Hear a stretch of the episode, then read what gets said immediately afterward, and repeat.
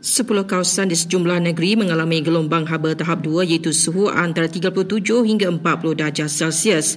Sebagian besarnya di utara Semenanjung, antaranya Taiping dan Kuala Kangsar di Perak, Baling di Kedah juga Jeli di Kelantan. Untuk terlibat ialah Betong, Sibu dan Marudi di Sarawak.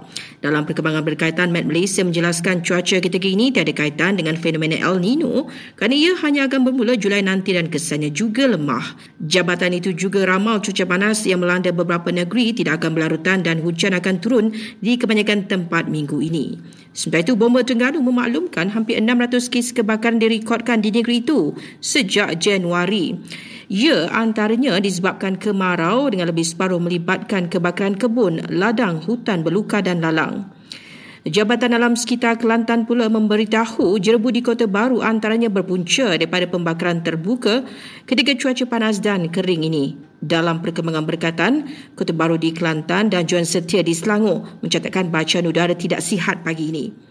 Individu yang akan menaiki pesawat pada cuti perayaan Aidilfitri diminta tiba sekurang-kurangnya 4 jam lebih awal di lapangan terbang khasnya di KLIA.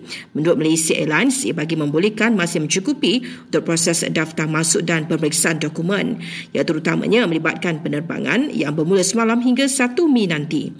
Dalam perkembangan berkaitan, pengguna dinasihatkan semak harga dan beli tiket menerusi aplikasi rasmi yang disediakan syarikat penerbangan. Kementerian Pengangkutan memaklumkan ia bagi elak pembelian tiket pada harga tinggi terutama ketika musim perayaan.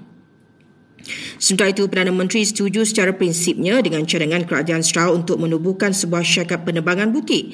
Ujar Datuk Seri Anwar Ibrahim ia boleh meredakan isu tambang mahal khasnya di antara Semenanjung dengan Sabah dan Sarawak dan KPDN memaklumkan lebih ramai pemain industri sektor peruncitan tawar barang keperluan pada harga lebih murah melalui jualan rahmah menjelang Aidilfitri.